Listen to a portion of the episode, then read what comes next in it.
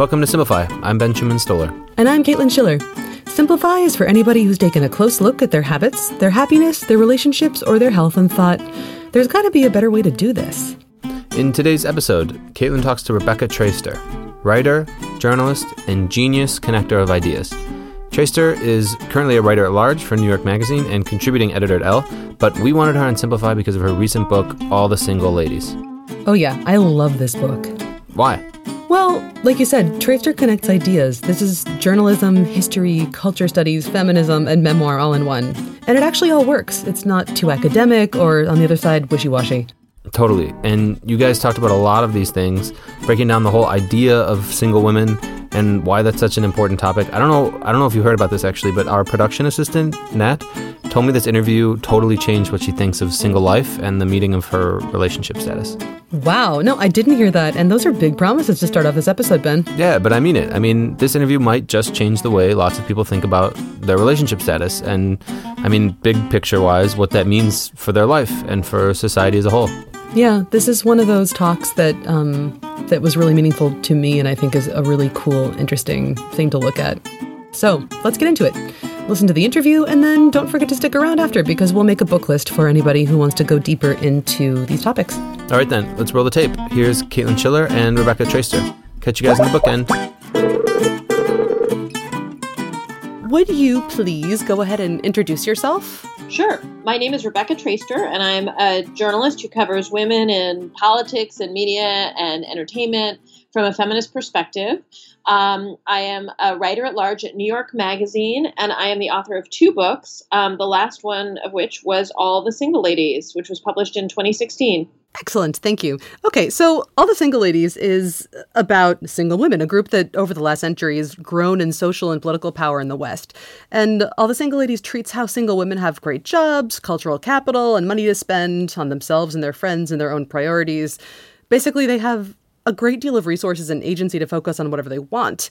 So some do. I mean, one of the things that the book is about is that the economic realities of unmarried life vary greatly depending on where you're starting socioeconomically. But that's certainly true about amongst the most economically privileged in the United States. And I think this is also true around the world. Singlehood offers sort of so far historically unparalleled freedoms and kinds of liberation that, that are especially that are available to those who have economic resources. I was actually definitely I was going to get to that. I kind of beat around the bush a little bit, though. Why did you decide to focus on this particular topic when you when you set out to write the book?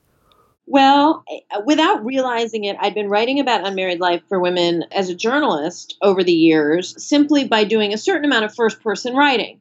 And so I had written, for example, back in two thousand four about my best friend, you know, and sort of my partner in New York City who had left New York City and moved to Boston to live with a boyfriend and what that was like. And I'd written at that point an, an essay called Girlfriends Are the New Husbands. Mm. Um, and this had all come out of the fact that my life in my twenties and my early thirties was really as a single person. While many of my friends and peers were in and out of relationships, I happened not to be. I'd had a I'd had an off again, on again relationship in my early twenties, and that was it. I was then single through my twenties and into my thirties. And I wasn't great at having casual sex, though I, I wish that I were better at it because I, I would have enjoyed it, but I just didn't I didn't enjoy it. It wasn't something that was um that I pursued and, and I, and I went on a lot of dates. I went on dates anytime I was asked or whenever I was set up, but I didn't really like anybody enough to go on more than two dates. I was really, really single. It wasn't like, oh, then I had this boyfriend and I was really single. So my first person writing, even though it wasn't sort of obsessing about the fact that I was single,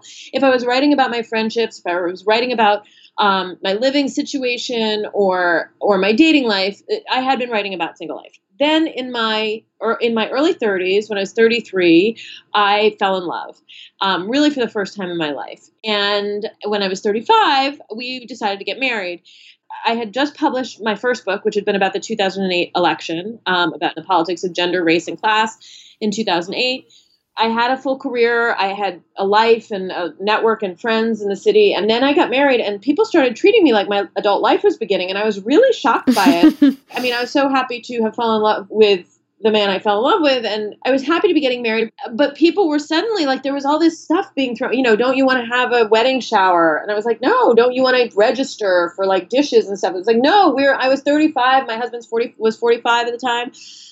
And it was like, we have like double sets of dishes. We need fewer dishes. We need to register for someone to come and take away our dishes. I began to think about this, and I was thinking about my own sort of, I lived my whole life to that point, and I was not, I mean, thirty-five, I was in the middle of my adulthood. Mm-hmm. Then the kind of stuff that came at me when I did get partnered sort of confirmed all that for me. And I was like, this is a total misreading of what adult life is for women. Because I did not feel, and I still do not feel, that my adult life started when I fell in love with my husband. Far from it. I feel like, in fact, my relationship with my husband was in part um, made possible by the fact that I had a full adult life. Mm-hmm. And I, I thought there's a real profound misunderstanding, because it wasn't just me. It's how my friends and my peers and my coworkers were living. I knew as a reporter that that's how women in different cities and around the country, and in, certainly in different economic positions, were living. And so I thought, there's a book here. That's the most long-winded answer to a short question. I I identify with so much of this. And I was thinking how different life would be if we did start off our early twenties with this sort of ceremony where you get money and dishes and you register for things that you might need. Um, when I was in my in my twenties and living in New York, Sex and the City was at its kind of peak, and it was celebrated as this liberating show. Ugh. Right. And, you know, In the in the book, I write about sort of disagreements I had with the television critic Emily Nussbaum about it. Emily Nussbaum like thinks it's an incredibly important show, and she loves it, and she wrote a brilliant essay about, you know, kind of trying to redeem it from the from the bad rap it's gotten retrospectively. Um, but at the time, I did really resent it. I did not have money, and I was not having sex, and I did not have fancy clothes, and I didn't give a shit about fancy clothes, by the way. But I really like, you know, it had nothing to do with how I was living my life in my twenties. But a lot of that stuff was symbolic, right? The, the shoes and the closets and the clothes and the drinks and all that. That was trying to do the symbolic work of talking about new kinds of space that women had in their lives. And the story that it wound up telling was a story of commodification. So I, when we have conversations and we talk about, oh, wouldn't it be great if there were like a party for people just at the beginning of adulthood, which is essentially, by the way, what what weddings used to be, right? The the attachment to giving people stuff, right? To giving them money, to helping them like furnish a home through a registry and gifts and all that st- sort of stuff.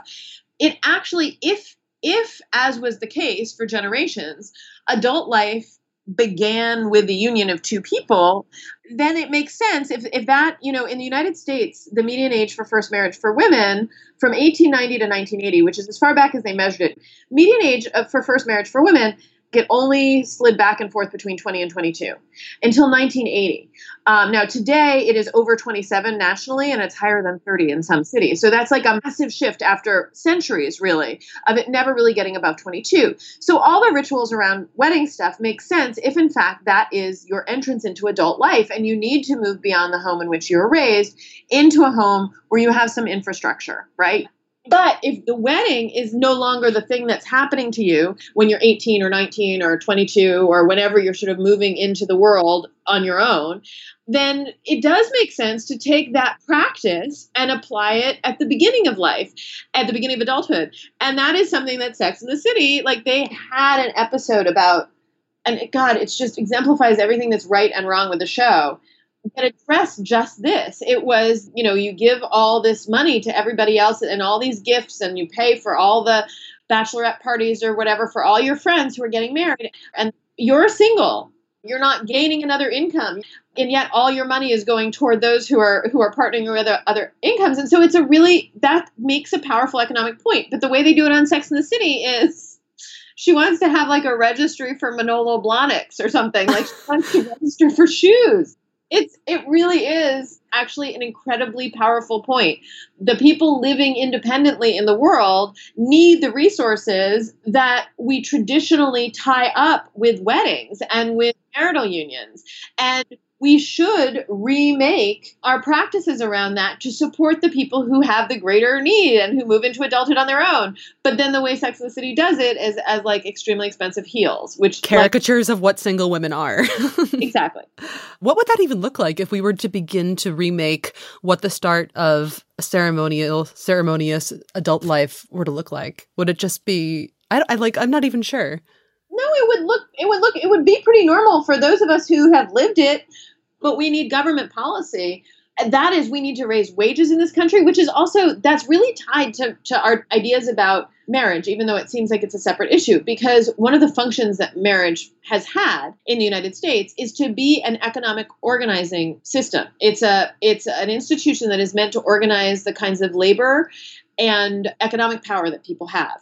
So marriage combines a kind of American who we imagine earns wages and the kind of American who we imagine raises a family and keeps a house, and makes the, the wage earner's public life possible by taking care of the domestic world. And the idea there is that the domestic laborer is economically dependent on the wage earner, and the wage earner is in some way domestically dependent on the domestic laborer. And that's how it's been, right?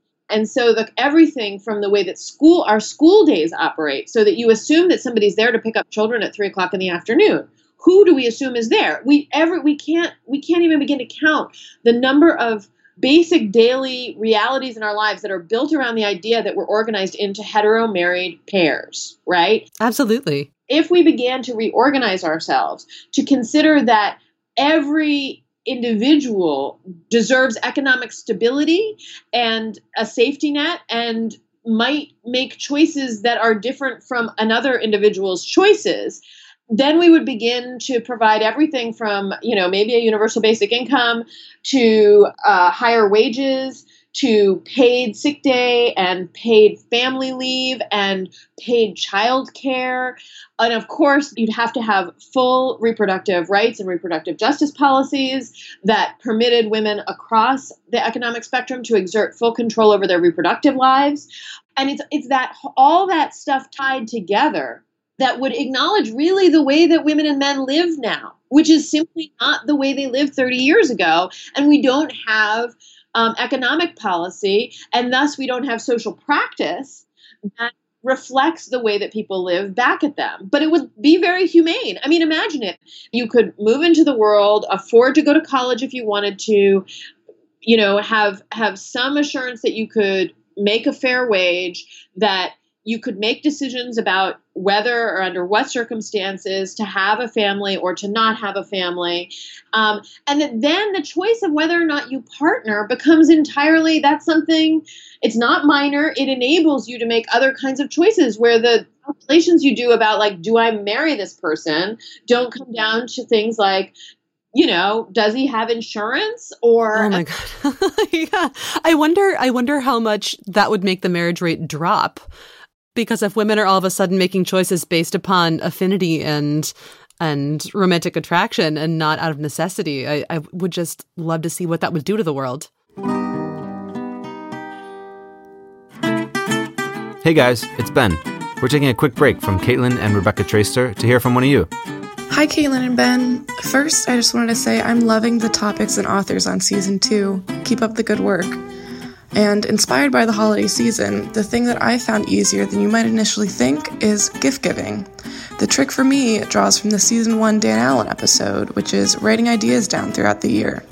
I personally keep a list of important people in my life and the things that they mention wanting or liking. Then when an occasion rolls around, it's super easy to buy a thoughtful gift without having to rack your brain. Thanks, and happy holidays. Thanks, Paige. And by the way, she references the David Allen interview uh, from season one, which was episode three in season one. You can find that on our ho- on our landing page, Blinkist.com slash simplify, or you can find it on the magazine at Blinkist.com slash magazine, and you can find the transcript there and even a video of what happened when we went over to Amsterdam to talk to David Allen. And you can actually see Caitlin talking to him. So check that out if you haven't yet. And we'd love to hear from more of you out there. Let us know what you've learned. I'm curious about something you guys have learned was easier or simpler than you initially thought it was. You can send us an email or record a voice memo and email to us at podcast at blinkist dot com. All right, let's get back to the interview with Caitlin Schiller and Rebecca Traister.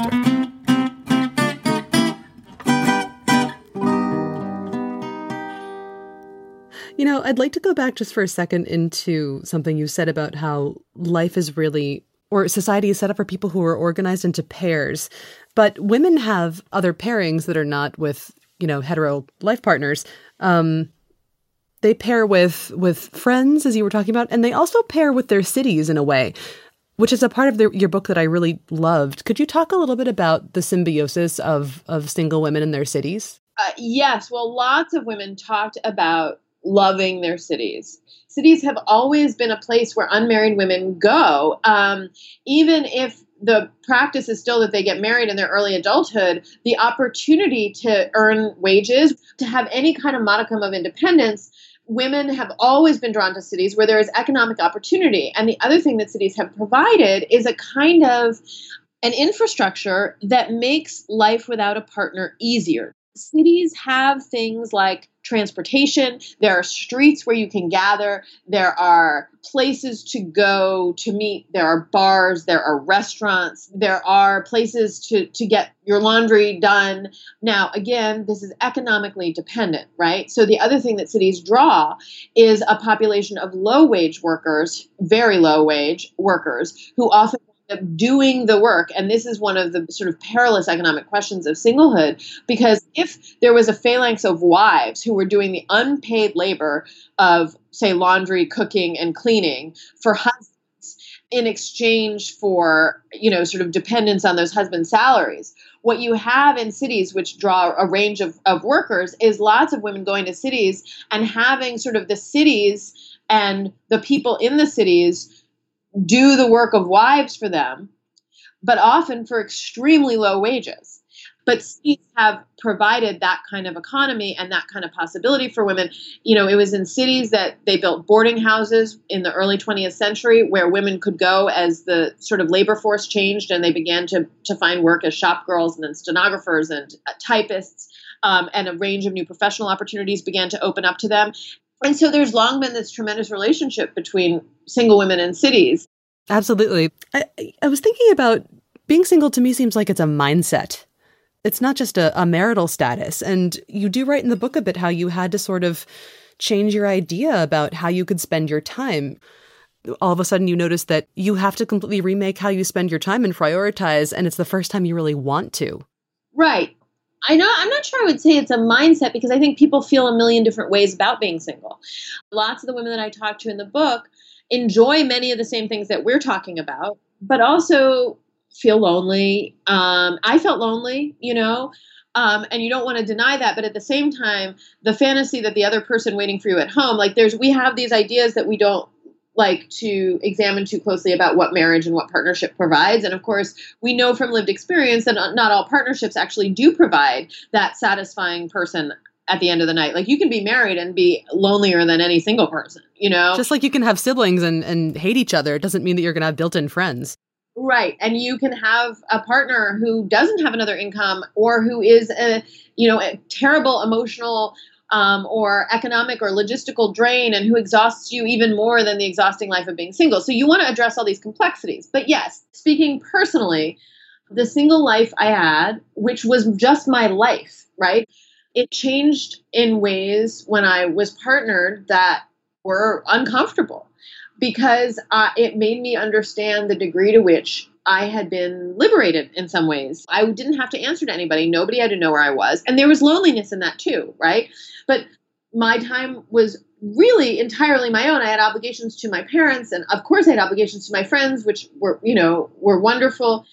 I made choices in, not in a vacuum, because it was with regard to, I was being responsible for myself and for my friends, but like I was the decision maker and I could go where I wanted to go within limits. Um, when I fell in love, which was wonderful and is wonderful, it was really sort of understanding that I couldn't just flit around to the same. Of course I could, but the reality that I wanted to be with another person as much as humanly possible really threw me off. And it did mean a reduction in intimacy with other, with my friends. My friends had been my partners and not half-assed, you know, like knockoff partners. My friends were the people who, with whom I shared my greatest intimacies and, and fears and frustrations and anger and happiness and all of it. But I'm also acutely aware, just because I'm human, that people don't live forever. People don't love forever. And I have heard so many stories reporting this book of like, you know, your friends wind up prime in some ways for many human beings. Your friends you know, you begin and end with your intimates being your friends, um, especially for women who tend to be longer lived than men and all that. You know, like these things are really complicated. Right. And so it's not as simple as like one person standing in for another. There are plenty of people I talked to in this book for whom like the traditional romantic partner, if that person came along, was in a sense like a placeholder for going back to their friends. But I know that from the friend perspective, having both been on the other side of it and then been the one who turned toward a more traditional relationship, that it can also feel like the friends wind up as like practice runs or placeholders for like some real romantic partnership. And, mm. and it feels that way. There's no denying that that's the model in some ways. But I also know that that's not the whole story either. So, you know, mm-hmm. these the, it's really complicated. Yeah, it seems like there needs to be some sort of greater social education about the importance of friendship. Um, I think one of the best courses I ever took when I was an undergrad was called The Friendship Tradition. Um, and it was about the male friendship tradition, though. There was almost nothing about female friendships in there. Um, there was talk about basically wife swapping in, in ancient literature. And we read this great story um, called Titus and Giuseppus, but there was nothing about female friendship. I, I have a whole chapter in the book about female friendship, and people take it really unseriously. There are some feminist scholars, Carol Smith Rosenberg has written beautifully about female friendship. And of course, in earlier periods where men and women were really raised in different spheres, and marriage was, in many cases, not to say that there weren't loving or romantic marriages, but in far many more cases when marriage was compulsory, it was also an economic bargain, it was a social bargain, and it wasn't necessarily the joining of two people who felt emotional intimacy. Women and their girlfriends remained each other's intimates in a weird way when marriage was more compulsory and therefore of, usually of a lesser quality. The people who were still closest to women weren't necessarily their husbands. So in a funny way, other eras in which early hetero marriage was more common, it fostered female friendship and lifelong commitments between female friends in other ways. What do you, what would you tell single women, I'd say between, I don't know, twenty and thirty, would you give them any kind of advice about being a single lady now? I'm very, very bad at advice. Um, okay, that's fair. The one thing I would say is that whatever it is they yearn for in life shouldn't be determined by whether or not they're partnered, and that their lives are no less real or full or adult or complicated, or full of feeling or commitment or responsibility than lives of their peers who might, by some quirk of logistics or timing or whatever, be married. And they're no less real adults. I mean, that's the thing that is so crucial, is like, whatever the continued social cues, some of them coming from your parents, some of them coming from your own head, your Facebook friends or whatever, that tell you that you're so, somehow not a complete adult if you're not married, if you don't have a ring or whatever the thing is. The only thing I would tell single women right now is that that is horseshit.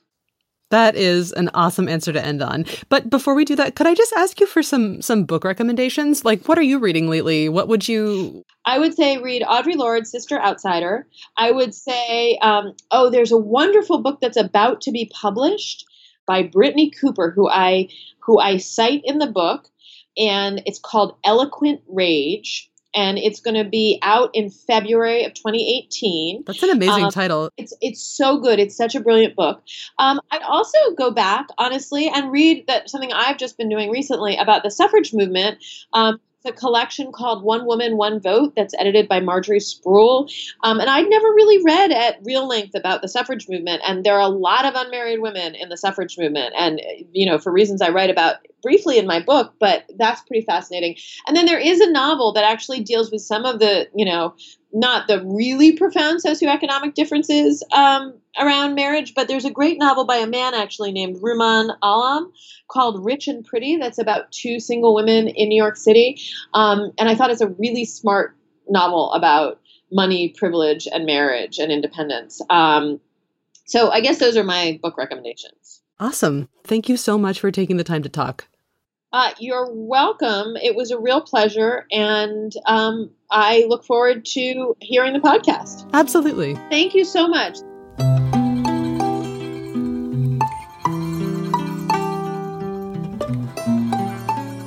Welcome to The Bookend, where we end with books. So, why did you want to talk to Rebecca Traister? Oh man, it's hard to it's hard to give one answer. I wanted to talk to her from the first moment I started reading All the Single Ladies, because finally there was someone out there exploring in full measure a section of the population that in the past has been mostly stereotyped and caricatured, but not necessarily dignified by intellectual exploration. It seems this book seems to touch a lot of people pretty personally. Yeah, it does. Um, I identified, and still in some ways do, despite being partnered, for a long time as a single woman. I grew up making my own decisions for myself for the past decade, often in a foreign country. And I recognize that I am tremendously privileged in being able to do so. But there are also certain challenges that don't really get talked about. So I loved seeing the economic and social roots of those challenges explored and, and rigorously researched. Yeah, awesome. And I mean, I'm not a single lady, but I also really like listening to this one. I learned a lot of things here too. So what really stuck out to you in this interview? So in this interview, and in the book really, the interdependence of the single woman and her city, and how the move of the single economically affluent or self-sustaining woman gave rise to a new labor force in the cities. How, in a way, there will always be a wife, someone doing the drudge work, you know? Yeah, there will always be a wife. That would be an interesting title for this for this one. Oh, my God. Um, so Rebecca Traister gave a ton of recommendations at the end of the interview, and a lot of them are pretty hardcore history books, I think. Uh, yeah. We'll list them for sure in the show notes, but I'd be curious to see what book list you make uh, of books that might be a little easier to find and ones that we have on Blinkist. Yeah, exactly. Um, so I chose I chose three that are related to the topics that we talked about. And the first one is The Fight to Vote by Michael Waldman. So this one is about the fight for democracy in the U S from the Revolutionary War up until the present day. Yeah, it's a good it's a, a good read about sort of the nuances about how we think of the democratic system, and highlights the people and the organizations that actually challenged the authorities. Mm-hmm, right. And those challenges actually secured the right to vote for the poor, for women, and for ethnic minorities. Cool. Cool choice. What a next book. Okay, so in her book, Rebecca talks about marriage, but the main focus is on single women. The second book that I've pulled out here is called Marriage, a History by Stephanie Kuntz. This book goes into the full history of marriage from the Stone Age up until the present day. Yeah, it's easy to forget that the love marriage is actually a super modern invention. Mm. I mean, marriage used to be all about like peacekeeping and land acquisition because, you know, like uh, William the Third would...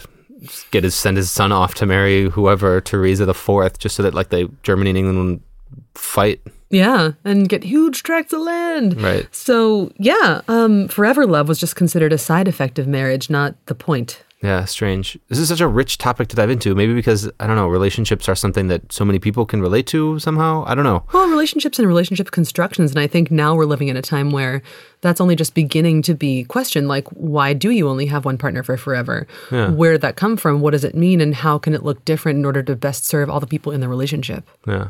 Hmm. Yeah. All right. So, what's the last book? Okay, so Traister didn't plug her own book, so I'm going to, because as I said, I love this book. So All the Single Ladies, in case you're not sure yet, which I don't know what you were doing for the past half hour if you're not, but that's cool, um, is a history of single women in America and how they've shaped politics and culture and what their unique challenges are. Read this, not just if you're a single woman. It's also just really beautiful writing. She's a very, very talented scribe. Yeah, read this if you're anybody. Hooray, if you're anybody. So seriously, I found it a joy to read, so yeah. Okay. Then we can just about wrap this up. This is the end of season two of Simplify, Caitlin. Oh, but what about the bonus episode? Didn't you oh, promise me a bonus episode? True. I guess we can reveal that we're working on something. It would probably drop into people's feeds as early as next week. Yes. So don't unsubscribe. Yes. In fact, do the opposite. Subscribe. Do, do subscribe to someone else. Yeah, do not unsubscribe.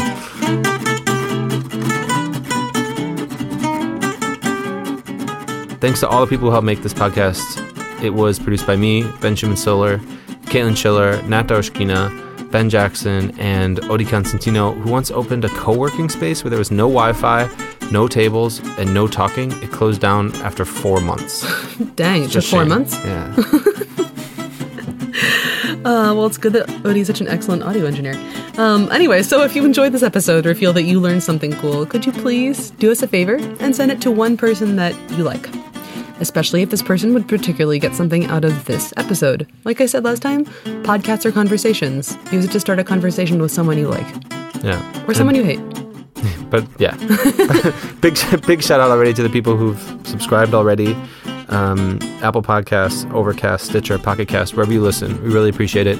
And if you liked this season and you're excited about the bonus episode, leave us a rating or give us some stars.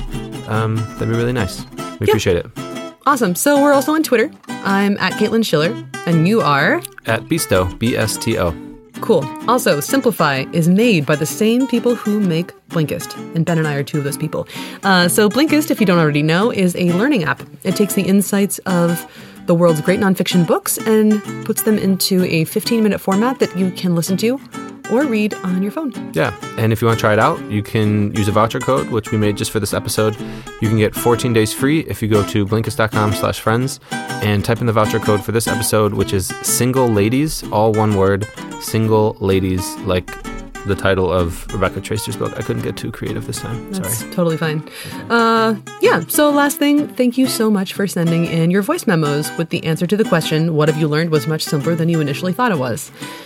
If you haven't done it yet, do it. Record a voice memo and email it to me and Ben at podcast at blinkist dot com. Even if this is the end of season two, there will be a season three. For Spoilers. Sure. Yeah. For sure. So, we'd love to hear some good, some some more good voices out there.